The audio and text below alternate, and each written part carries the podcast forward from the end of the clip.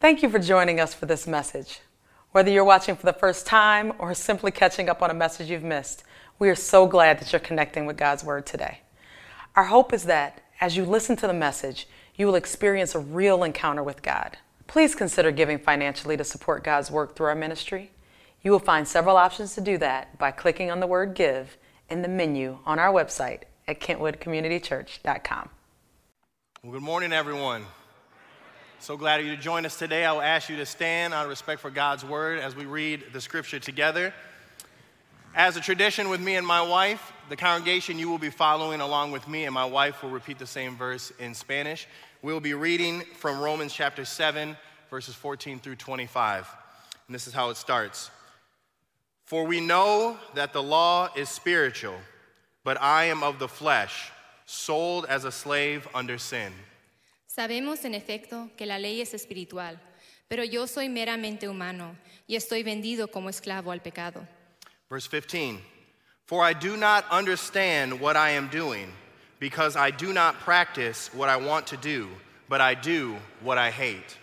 No entiendo lo que me pasa, pues no hago lo que quiero, sino lo que aborrezco.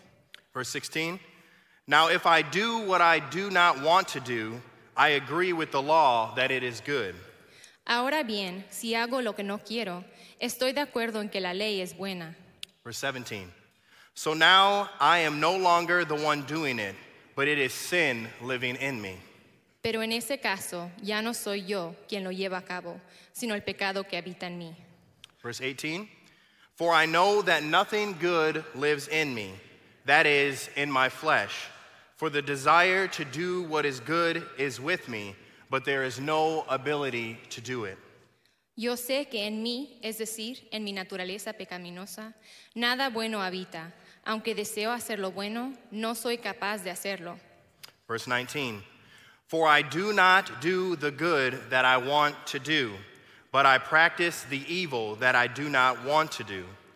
De hecho, no hago el bien que quiero, sino el mal que no quiero. Verse 20 Now, if I do what I do not want, I am no longer the one that does it, but it is the sin that lives in me. Y si hago lo que no quiero, ya no soy yo quien lo hace, sino el pecado que habita en mí. 21. So I discovered this law. When I want to do what is good, evil is present in me. Así que descubro esta ley, que cuando quiero hacer el bien, me acompaña el mal. 22. For in my inner self I delight in God's law. Porque en lo íntimo de mi ser me deleito en la ley de Dios. 23. But I see a different law in the parts of my body, waging war against the law of my mind and taking me prisoner to the law of sin in the parts of my body. Pero me doy cuenta de que en los miembros de mi cuerpo hay otra ley, que es la ley del pecado. Esta ley lucha contra la ley de mi mente y me tiene cautivo. Verse 24. What a wretched man I am. Who will rescue me from this body of death? Soy un pobre miserable. ¿Quién me librará de este cuerpo mortal? And verse 25 Thanks be to God through Jesus Christ our Lord. So then, with my mind, I myself am serving the law of God, but with my flesh, the law of sin. Gracias a Dios por medio de Jesucristo nuestro Señor. En conclusión, con la mente, yo mismo me someto a la ley de Dios, pero mi naturaleza pecaminosa está sujeta a la ley del pecado. Amen. Thank you, honey. Can we give a round of applause? Well done. Again, for those in the house, you may be seated, and those online, welcome. We're so glad you are here. I just want to know have you been blessed by this previous series that we were in? Wasn't it awesome? Learning about heaven, the realities of hell, and the things we have to look forward to in heaven, and the reality that Jesus has went and prepared a place for us, and just understanding that this is not our home, that we have higher expectations, and we are so excited to one day meet Him face to face. Amen? It was a blessed time. And I'm so excited to keep this momentum going. I love it when I get the chance to start a new sermon series that we are entering into. This week, we are starting a new sermon series called Living Victoriously. If you don't know, the definition of victorious means having won a victory, expressing a sense of victory or fulfillment, or being the winner of a contest or a struggle. According to Merriam Webster, victor, vict, victorious is one of the top 5% search words in the dictionary. A lot of people are searching for victory. But, church, can I tell you something? We have the ultimate victory. Can I get an amen? We have the ultimate victory. What is this victory that we are celebrating? We are celebrating the victory of Jesus' victory over death. That is something to behold and to celebrate. And what does that victory mean for us as believers? It means no condemnation, it means forgiveness of sins, and it means that we get to celebrate and have eternity with God. Church, does that get you excited today? That we are able to live victoriously. Oh, you got to do better than that. We're not living acting like you're being victorious here. Come on, we got to be victorious. Are you victorious for what Jesus has done on the cross for your life? Are you victorious of the blessings that have come because of that? Are you victorious because we will be able to live face to face with the triune God? Then, church, can I ask you a question? Can I ask you a question? Why don't we live that way?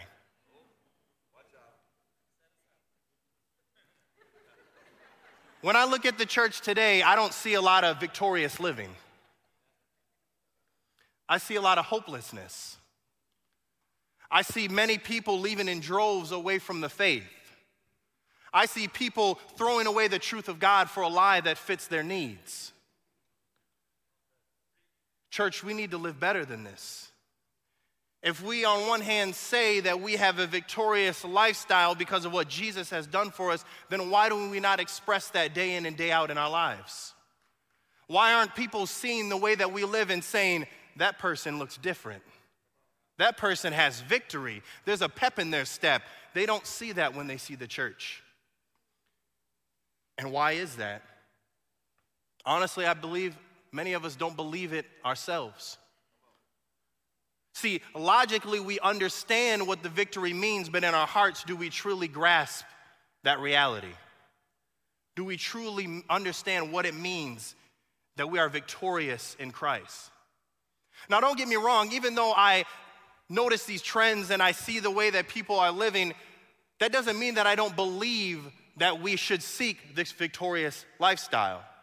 As a matter of fact, that is what this sermon series is about.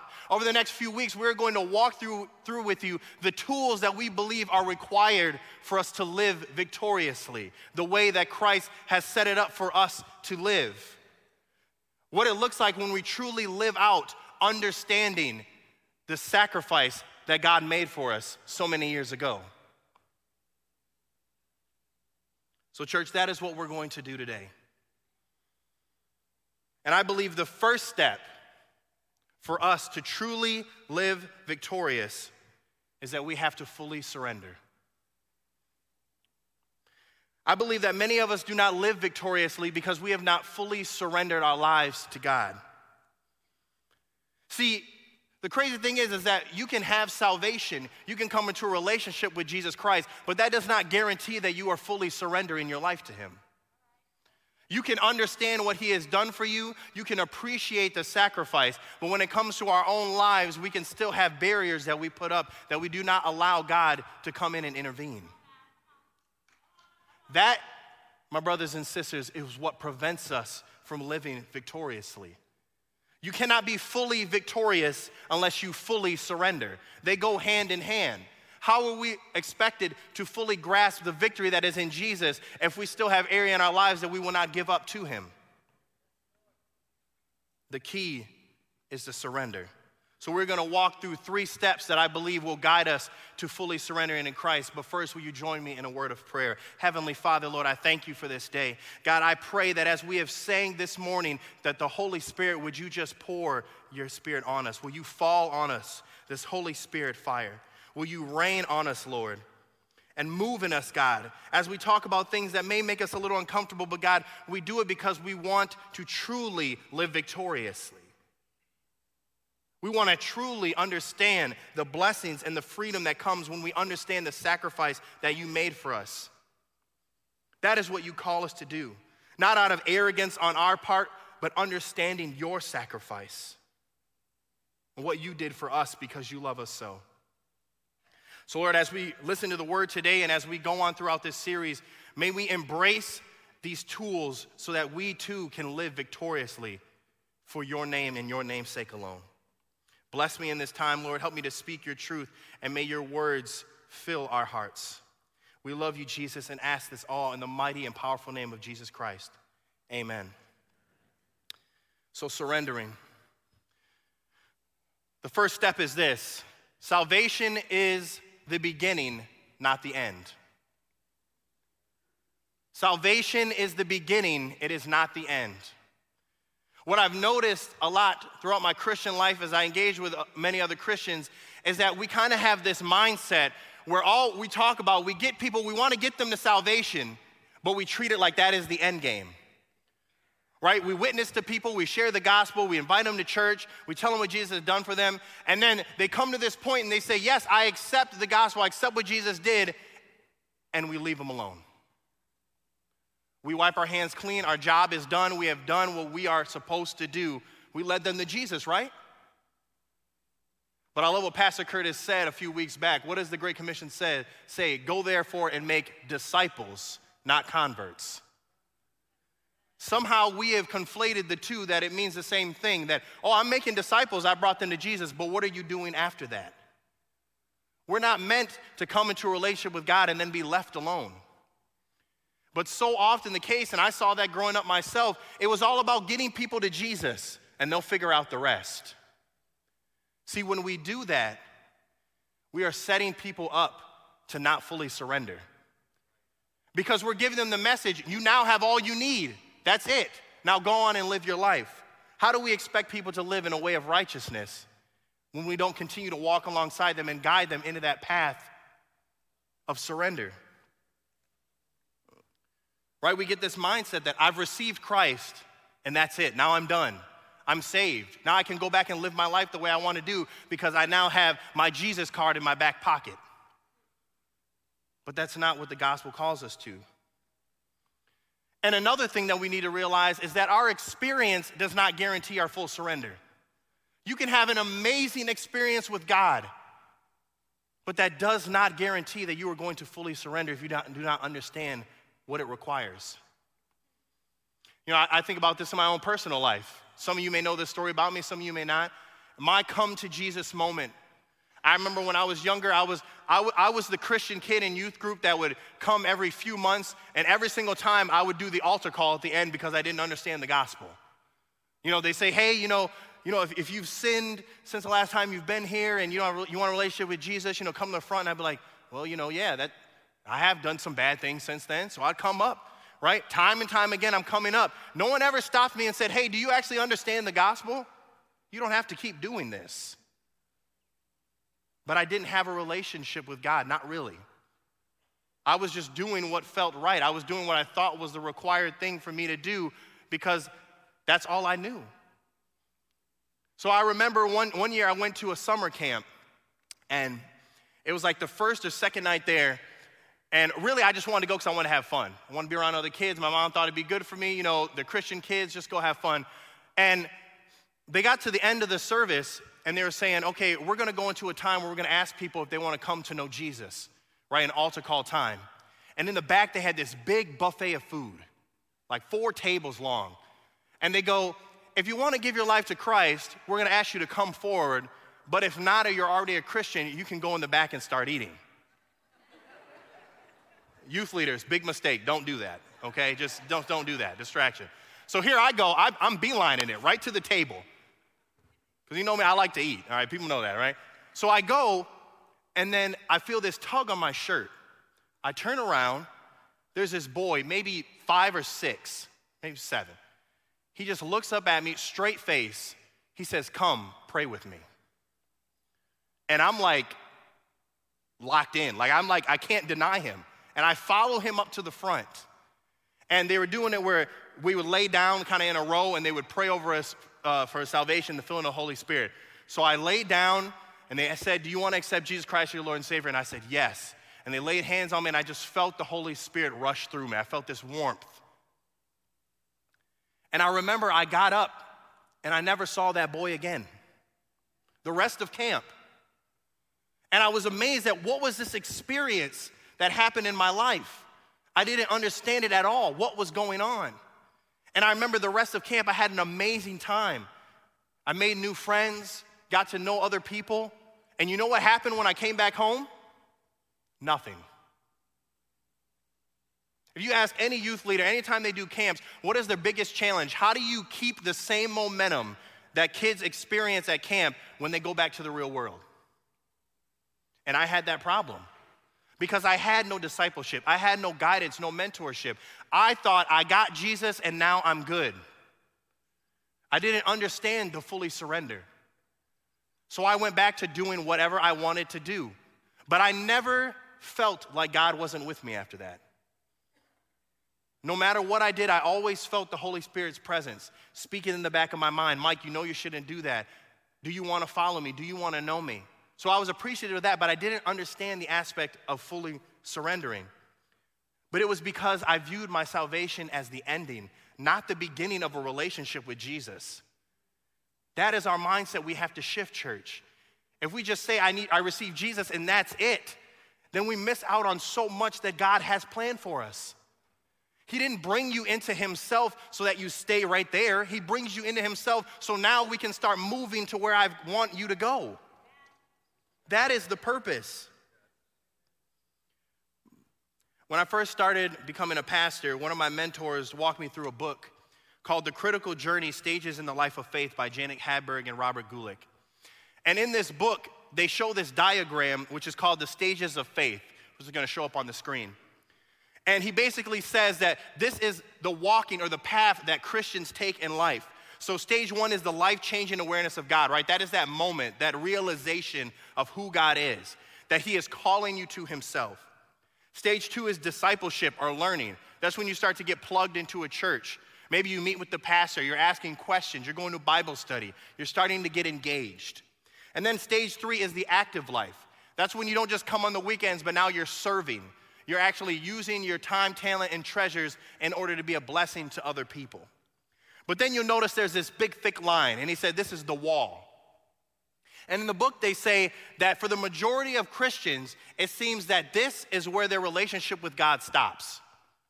And they end up in this, this circle where they go back and forth between phases one and three. So they, and the reason for that is that phase three requires you to fully surrender to go on. When you go on to phase, phase four, that is the inward journey. That is when you're saying, okay, God, what do I need to work on in myself? What do I need to give up to you? What are the idols that I'm holding in my own life? And when we break through that, we get to stage five, which is the journey outward. Now we see that God is using our gifts and abilities, aligning with His purpose. And then stage six is to transform to love. That's when we fully are living out the calling that God has for our lives, but not for ourselves, but for kingdom purposes. And he says, what happens is that we get stuck in this loop. And what happens is a lot of Christians, they get to phase three, and then God's pricking at the things in their lives that he wants to remove, and they say, no, no, no, I can't do that. Or tragedy happens in their lives, and they don't understand it, and they blame God, and they walk away. Maybe years later, they get invited to an Easter service or a Christmas Eve service, and then that fire gets lit up again, and they go back to phase one. Maybe I need to get back into a church and they go back to phase two and then they start serving, so on and so forth. But they say, unless you break through that wall, you will never fully surrender to God. As soon as the rubber meets the road and that tension situation comes up in your life, if you do not look inside and fully surrender, you will walk away. And you may, again, you may have that phase one uh, in, instance again, but the goal, church, is to break through the wall. That is what God wants of all of us. And if, and if I'm really honest, a lot of the times in the history of the church, we've had a bad reputation of only focusing on the first three.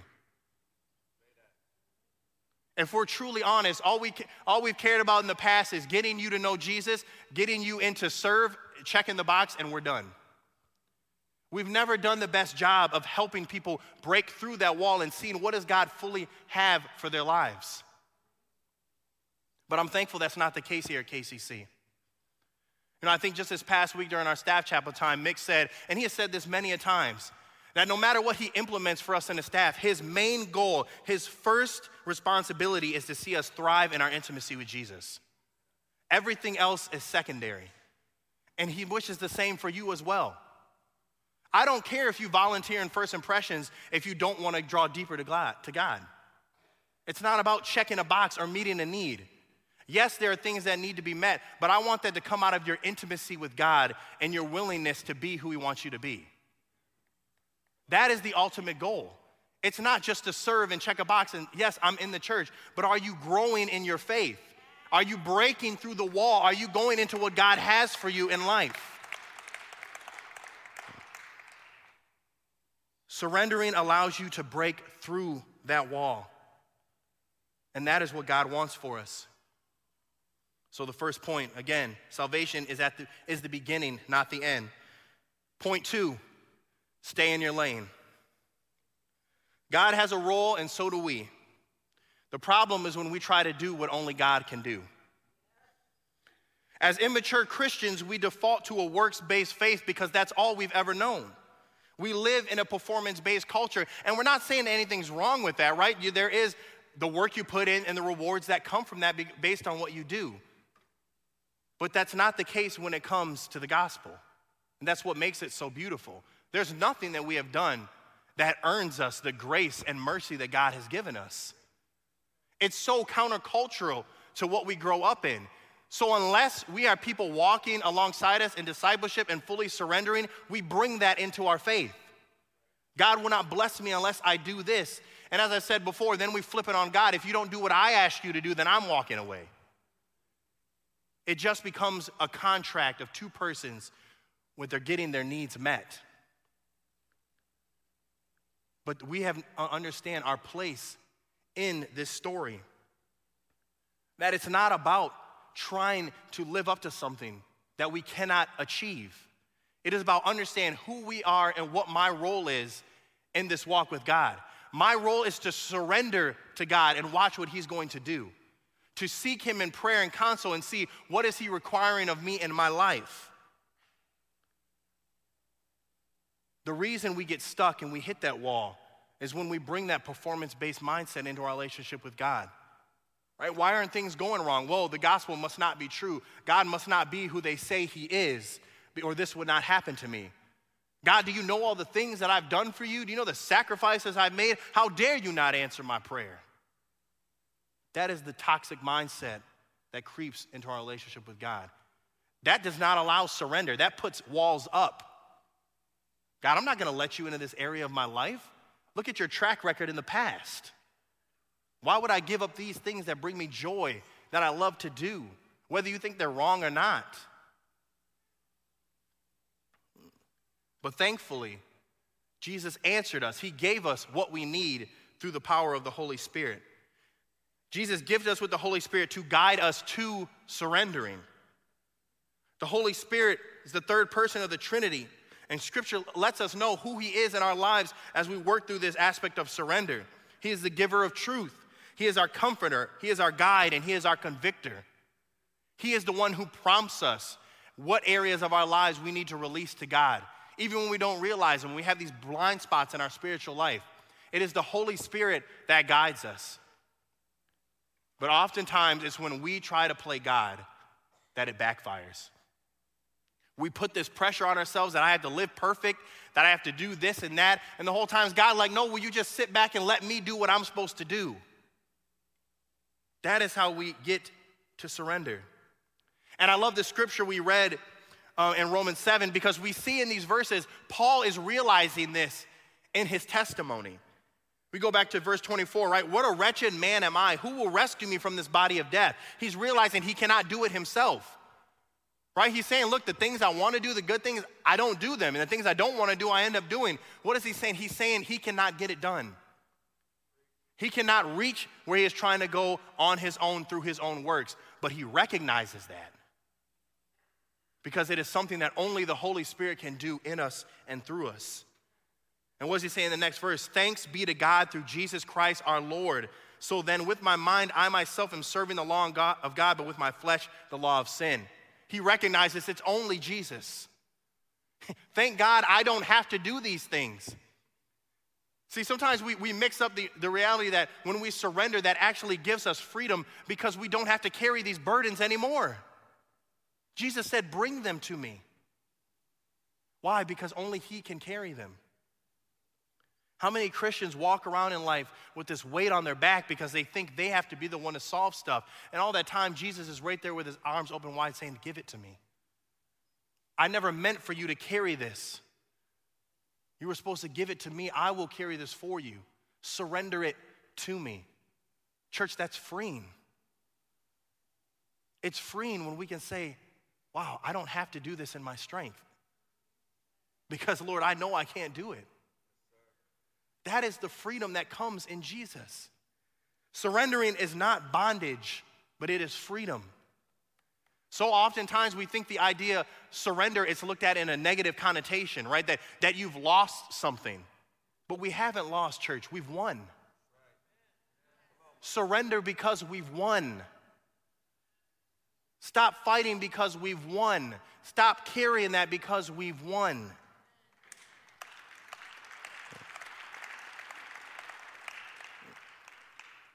It's not a bondage, it's freedom.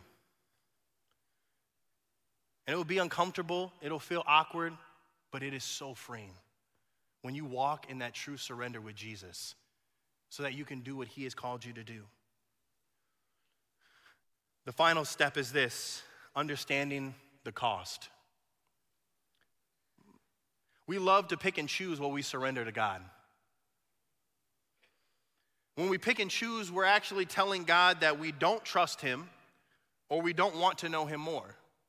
There's something that we keep inside of us that we value more than our relationship with Jesus, if we want to be blunt. But we have to understand what it costs us to follow God. And the beauty in this is that Jesus never misled us in what it would cost. He didn't sugarcoat or mislead us so that we could say, Jesus, you never told me that it would require this. Look at what Jesus says in Luke 14. Starting at verse 25. Now, great crowds were traveling with him. So he turned and said to them, If anyone comes to me and does not hate his own father and mother, wife and children, brothers and sisters, yes, even his own life, he cannot be my disciple. Whoever does not bear his own cross and come after me cannot be my disciple. Jesus painted the picture very clearly. Now, he's not saying that you emotionally have to hate them and be angry at them, but he understood that you cannot place them as idols above your relationship with me. Because, newsflash, they may not like that you're following me. They may not approve of your relationship with me. So, when these situations arise, what are you going to do? Are you going to choose your spouse, your parents, your children, or are you going to choose me? Because you can't have two masters. So, what is it going to be? And we see this all the time in our brothers and sisters who used to be in Islam, who have been isolated from their families for committing shirk. They are being isolated. They are considered enemies. Their family have want nothing to do with them. They understand this passage very well. That even though they love their family, those who are closer to them, they will not love them if it means rejecting Jesus. Because a relationship with Him is worth so much more. We're not meant to live in this tension of picking and choosing. Jesus says, You'll make your decision. Who is it going to be? Me or the rest of the world? And what's amazing is, as I was going through this and setting this up, I've never put this together. You know, there's a, we, we always know those, those famous passages, right, where, where it talks about, you know, before someone builds a tower, do they not count the cost of what it required to make? Or if a general goes into war, does he not count the cost of the soldiers and the battle plan? But I never realized that this verse comes right after Jesus says these words. Now, we've used that many times in the circles of, you know, financial responsibility and wisdom and having a plan. But when we truly look at the context, Jesus used that example to say, count the cost of what it costs to follow me. He's saying, understand what it takes. Don't just come in blind and say, yeah, I follow you, Jesus, because it's not going to be a pretty road, but it's worth it. He says, count the cost. Not that it's not worth it, but that you understand. So when those trials come, When that you hit that wall and it's time to fully surrender, you don't look back and say, God, you never told me it was going to require this. Yes, I did. You will have to hate everything else to follow me. You may have to do that. Some of you may not. You may grow in a Christian family and everyone loves the decision that you're making, but we don't all have that luxury. There's always a requirement of fully surrendering, not having anything else above God. But as long as we keep those idols up high, we limit our relationship with God. We have to understand the cost. Following Jesus costs us everything, but we get Jesus. We get Jesus. It's so it sounds like it doesn't make sense, but it makes perfect sense. It'll cost you everything, but you get everything in Christ Jesus.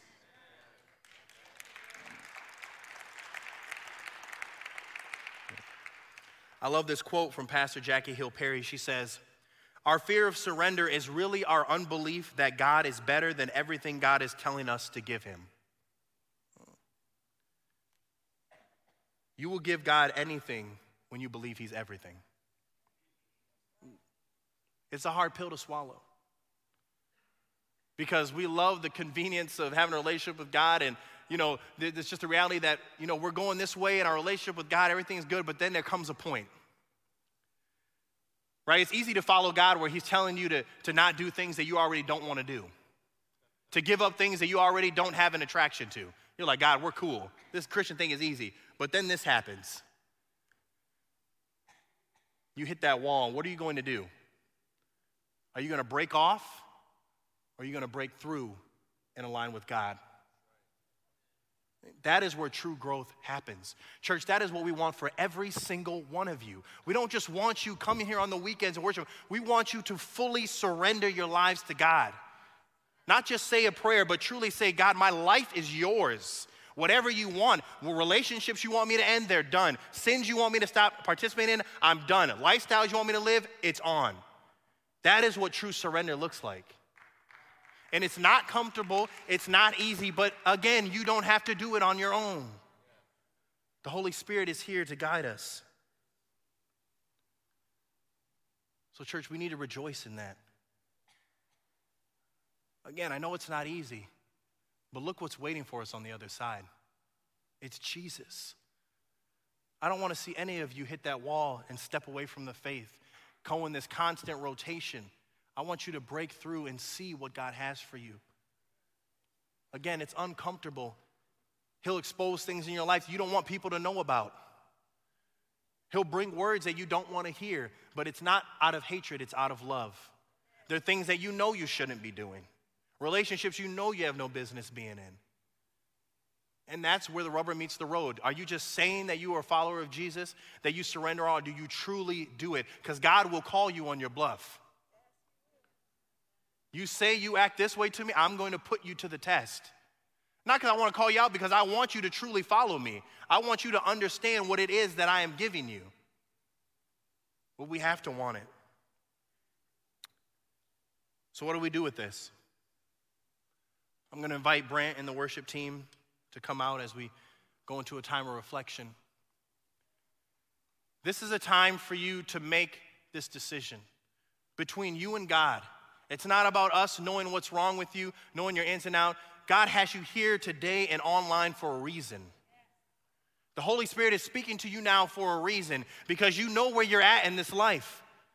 You're like, you know what, God, uh, Lord, I've been doing this for decades, this loop going back and forth because there's this one area, God, that I don't want to give to you. But He will not stop pursuing you. You can reject Him all you want, but He will continue to bring that up because He loves you. So I'm going to ask you to stand uh, if you're able. We're going to go into a time of surrender two people today. First, maybe you've never surrendered to God a day in your life. Today is that day. You're saying, you know what? I feel God is calling me to Him. I know I was here for a purpose. I want to make today, I'm going to surrender my all to Jesus. and we will celebrate with you that decision. But then the second person, you've been in a relationship with God months, years, maybe decades, and you know that you have not fully surrendered to God, that you've been hitting that wall, that you have always come into this moment with God where you say, you know what, not there, Lord, and you have stepped away. And it hasn't brought you peace, comfort, this aching feeling all the time that you know, God, this is that thing. I'm going to ask you to come forward and surrender today, too. Make this the day. Don't delay. Why wait? Give it up to Him because He is worth it. Surrender all. Do we have any uh, Parks and Rec fans in the house today? uh, you know, there's this, this famous scene where Ron Swanson's at this diner, and the, the cook comes up to him and he says, Give me all the bacon and eggs you have. And as, and as he turns around, he stops and he says, Wait, I'm worried that what you heard me say is bring me a lot of bacon and eggs. But I said all the bacon and eggs you have.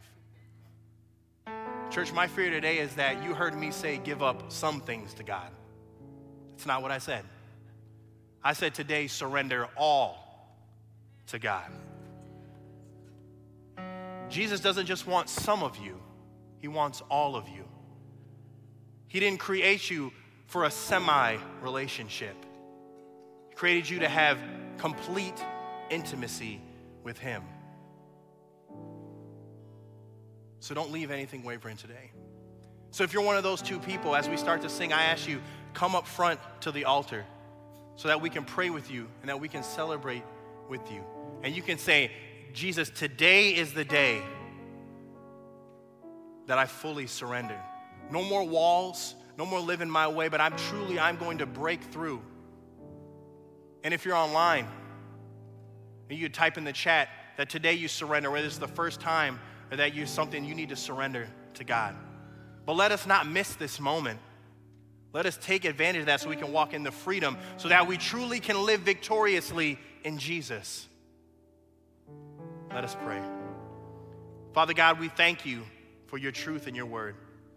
God, we thank you that we can live victoriously because of what you have done on the cross, not because of us. Wretched sinners are we, but yet you died for us when we still hated you. And God, because of that sacrifice, we can live victoriously. But the reality is, so many of us, we don't do it. We live in fear, we live in bondage, we live in lies, all because we don't want to surrender to you. Not fully. We want to pick and choose. We want to surrender the things that we're okay with, but we hold tight the idols in our lives. God, I pray that you break that this morning. Holy Spirit, I pray that you remove those idols, Lord. That as I'm speaking, God, I know people are feeling the prompts. They know what is, it is they're struggling with. It is coming to their mind because you are calling it out of them, Lord Jesus. May they experience freedom and healing today. May they fully surrender to you and say, No more of this wish wash Christianity, but I am all in, Father God. Lord, that's what we want to see them. We don't just want them coming here on the weekends and volunteering, looking good on the outside. No, Lord, what is your heart like? What is your relationship with Jesus? That's what we want to flourish more than anything, is that they know you more. So, Lord, I already know you know what's going to happen today. You know what you're going to do. I pray for these people, God that they can experience the joy and freedom that comes and surrendering to you. The, the weightlessness, the burden is lifted. So, Lord, as we go into this time of surrendering, will you just bless those who are coming forward and those online? Help us to experience the true freedom in you today, and may today be that point where we can live the rest of our days in full surrender and victorious in you. We thank you, Jesus. We love you and ask all of this in your mighty name.